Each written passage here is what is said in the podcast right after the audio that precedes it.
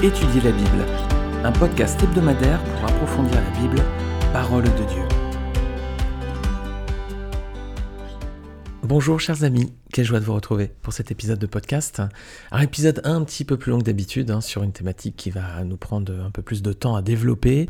On va regarder dans cet épisode de podcast ce que la Bible dit sur le premier des juges suscité par Dieu en Israël, qui s'appelle Othniel, et on va voir ce que ce choix de Dieu nous apprend sur sa façon d'appeler les hommes à la repentance et au salut. On va faire cette étude en plusieurs fois hein, parce qu'elle est, est plutôt dense et puis on va, on va donc approfondir euh, ce sujet en, particulier. Alors je vais lire dans Juge 3, on reste dans ce passage, mais on va lire aujourd'hui les versets 7 à 11. Les Israélites firent ce qui déplaît à l'Éternel. Ils oublièrent l'Éternel et servirent les Baals et les idoles. La colère de l'Éternel s'enflamma alors contre Israël, et il les vendit à Kushan Rechaïtaïm, le roi de Mésopotamie, de sorte qu'ils lui furent soumis pendant huit ans. Les Israélites crièrent à l'Éternel, et l'Éternel fit surgir pour eux un libérateur qui les délivra. C'était Othniel, le fils de Kenaz, le frère cadet de Caleb. L'Esprit de l'Éternel reposa sur lui. Il devint juge en Israël et partit en guerre.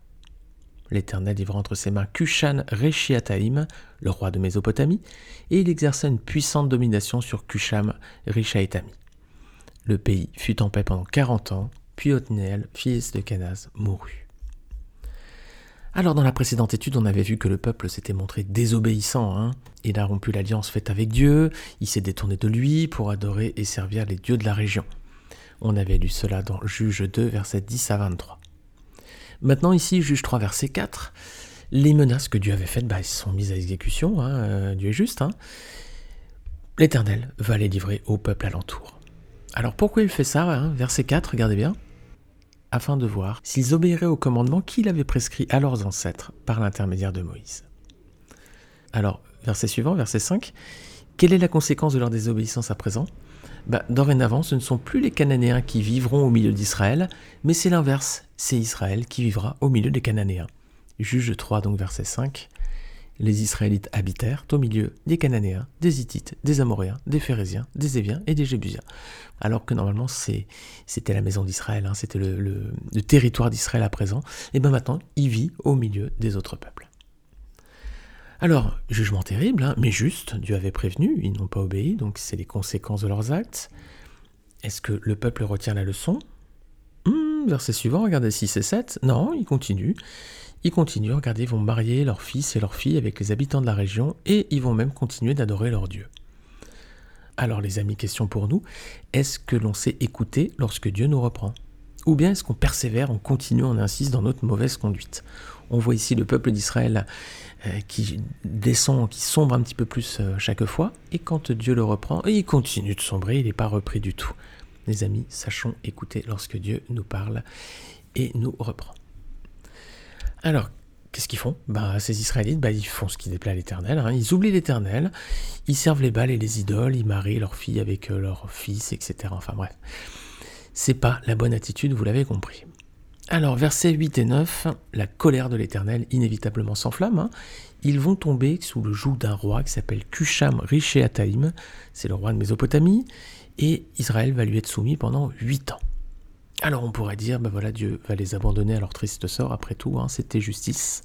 Mais non les amis, pourquoi? Ben Parce que Dieu est miséricordieux, compatissant, lent à la colère et riche en bonté.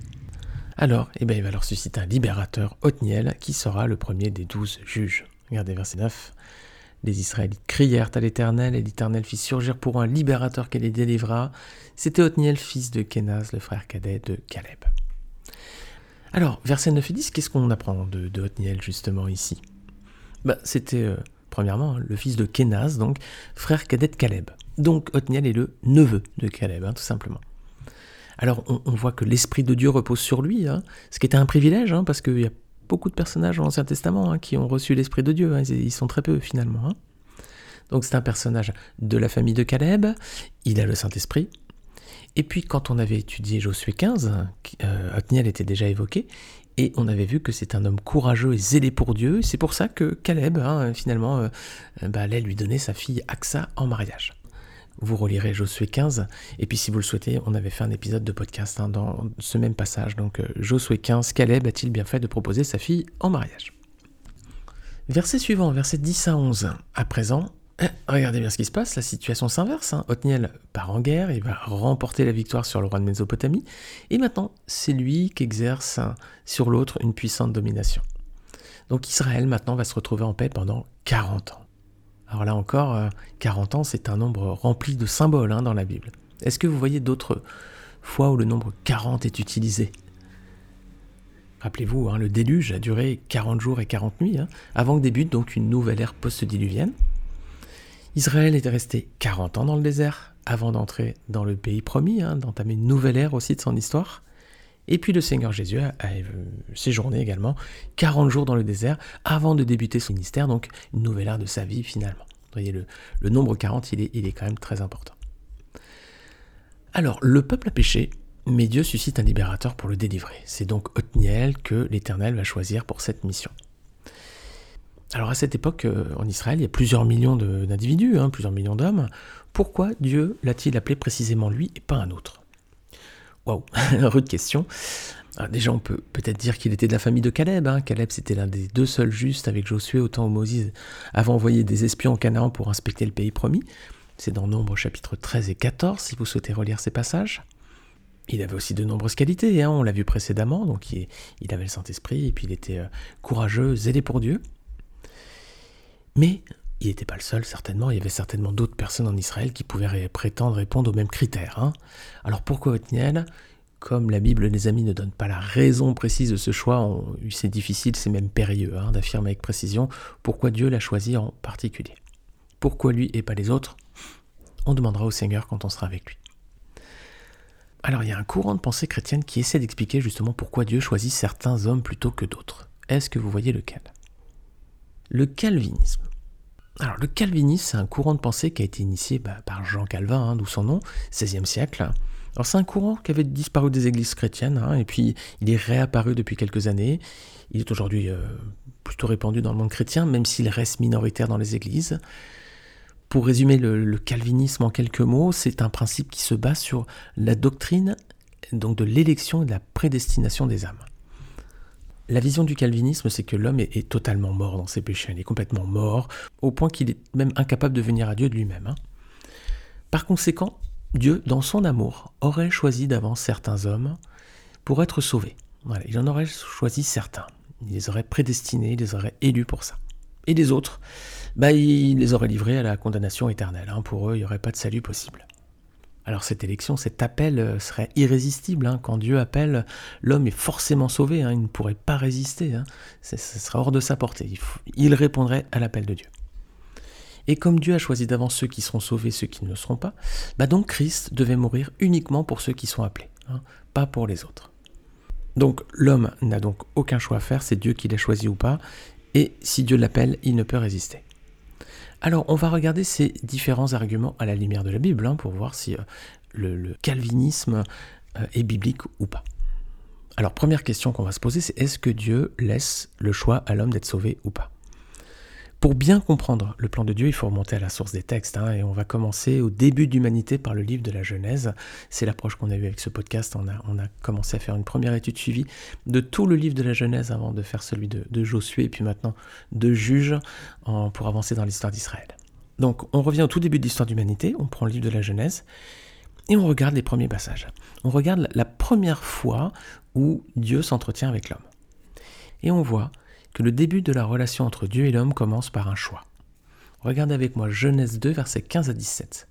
C'est la première fois que l'Éternel euh, parle à l'homme, et on voit dans ce passage, Genèse 2, donc 15 à 17, que l'Éternel Dieu prit l'homme, le plaça dans le jardin d'Éden pour qu'il le cultive et le garde. Et l'Éternel Dieu donna cet ordre à l'homme. Tu pourras manger les fruits de tous les arbres du jardin, mais tu ne mangeras pas du fruit de l'arbre de la connaissance du bien et du mal, car le jour où tu en mangeras, tu mourras, c'est certain. Donc ici on voit Adam qui a devant lui deux possibilités. Manger du fruit ou ne pas en manger. Donc obéir et vivre ou désobéir et mourir. Si Dieu ne voulait pas lui laisser le choix, bah, il lui suffisait de ne pas mettre le fruit à cet endroit ou à sa portée, tout simplement. Hein. Mais c'est pas ce qu'il a fait. Il laisse Adam avec ce fruit, avec un choix à faire, en manger ou pas, et donc il le laisse être responsable de ses actes. Donc l'homme est placé dès le commencement face à un choix, péché ou non. Et c'est un choix qui se place devant nous chaque jour. Hein. On a, cette décision à prendre tous les jours. Et de cette décision découlera la responsabilité de tous nos actes.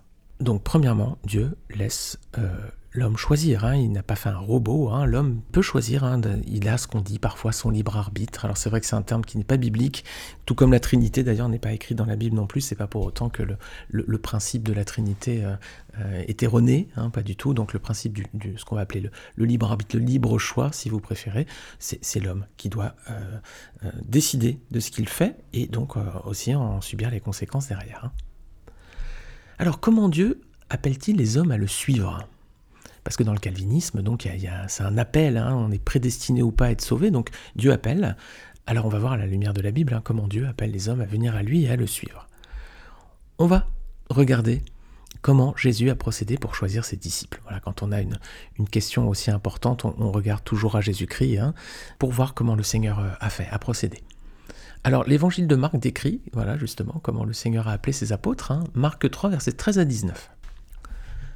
Jésus monta ensuite sur la montagne, il appela ceux qu'il voulait, et ils vinrent vers lui. Il en établit douze, auxquels il donna le nom d'apôtres, pour qu'ils soient avec lui, et pour les envoyer prêcher, avec le pouvoir de guérir les maladies et de chasser les démons. Voici les douze qu'il établit. Simon, qu'il appela Pierre, Jacques, fils de Zébédée, et Jean, frère de Jacques, auquel il donna le nom de Boanerges, qui signifie fils du tonnerre. André, Philippe, Barthélemy, Matthieu, Thomas, Jacques, fils d'Alphée, Thaddée, Simon le Cananite, et Judas l'Iscariote, celui qui trahit Jésus. Alors verset 13, il est écrit quelque chose d'important, hein, c'est que Jésus appelle ceux qu'il voulait. Ah, c'est bien le choix du Seigneur ici, hein. c'est bien lui qui choisit douze hommes parmi euh, toute la multitude des disciples. Alors du coup, est-ce que ça confirme la thèse de Calvin? Mais après tout, c'est Jésus qui choisit hein, ce qu'il voulait, c'est son libre arbitre, on va dire. C'est son propre choix. Ben non, ça confirme pas la thèse calviniste, au contraire, ça vient même la contredire. Pourquoi? Parce que parmi les douze que Jésus appelle, est-ce qu'ils sont tous irréprochables? Ben non, il y a un traître, hein, il y a Judas au milieu. Alors si on dit que voilà, c'est Jésus qui choisit et qui appelle ceux qui seront sauvés, ça veut dire que là, il y a, il y Judas, il fait partie des sauvés? Non, on sait que Judas va trahir Jésus, on sait que Judas va se pendre et que Judas va être condamné éternellement. Mais c'est pas parce que Jésus l'avait rejeté, il avait appelé à faire partie de ses disciples.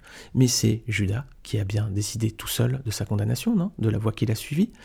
Donc, on ne peut pas ici utiliser ce texte pour confirmer la thèse calviniste, bien au contraire, elle est justement clairement en train de la contredire. Regardons d'ailleurs un détail intéressant dans ce texte-là aussi, hein, par rapport aux différents courants chrétiens. Regardez versets 14 et 15. Quels sont les rôles qui sont confiés à ses disciples?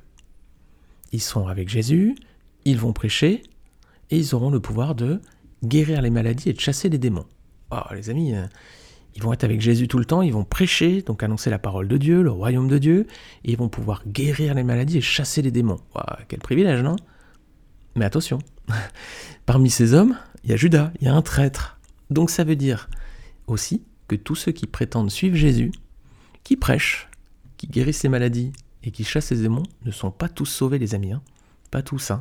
Ça veut dire que si vous voyez ces démonstrations de puissance, ça ne veut pas dire que la personne est sauvée. Hein. Judas a eu le pouvoir de le faire. Hein. Alors, il faut qu'on soit très très vigilant, attention, parce que dans les courants des, églises chrétiennes, il y a parfois beaucoup, beaucoup, beaucoup de choses qui sont pas vraiment fidèles à la parole de Dieu. Donc, il ne faut pas tout prendre pour argent comptant et il faut discerner les esprits vraiment pour voir s'ils sont de Dieu. Regardez ce que dit 1 Jean chapitre 4 verset 1. Bien-aimés, n'ajoutez pas foi à tout esprit, mais éprouvez les esprits pour savoir s'ils sont de Dieu, car plusieurs faux prophètes sont venus dans le monde. Donc on vient de voir, premièrement, que Dieu laisse à l'homme la possibilité de faire des choix, hein, comme dans le Jardin d'Éden. Adam avait la possibilité ou pas de manger le fruit, et donc de vivre ou de mourir. Ensuite, on a vu que Dieu effectivement appelle hein, les hommes à le suivre. Jésus l'a fait pour les disciples, mais dans les groupes des douze, il y avait aussi Judas. Hein. Donc euh, c'est pas forcément pour ça que tous ceux qui sont appelés par le Seigneur sont obligatoirement sauvés. Hein. C'est pas le cas de Judas. Je vais m'arrêter là pour aujourd'hui parce qu'on est dans un format podcast de 20 minutes à peu près. Hein. Donc je le fais en plusieurs épisodes. Euh, la semaine prochaine, je vous mets la suite hein, sur, euh, sur la plateforme. D'ici là, que Dieu vous bénisse, hein, vraiment. Plongez-vous dans les Écritures, relisez ces textes, ces versets, méditez bien les passages que nous avons pu lire. Et puis nous, on se retrouve la semaine prochaine pour la suite. À très vite.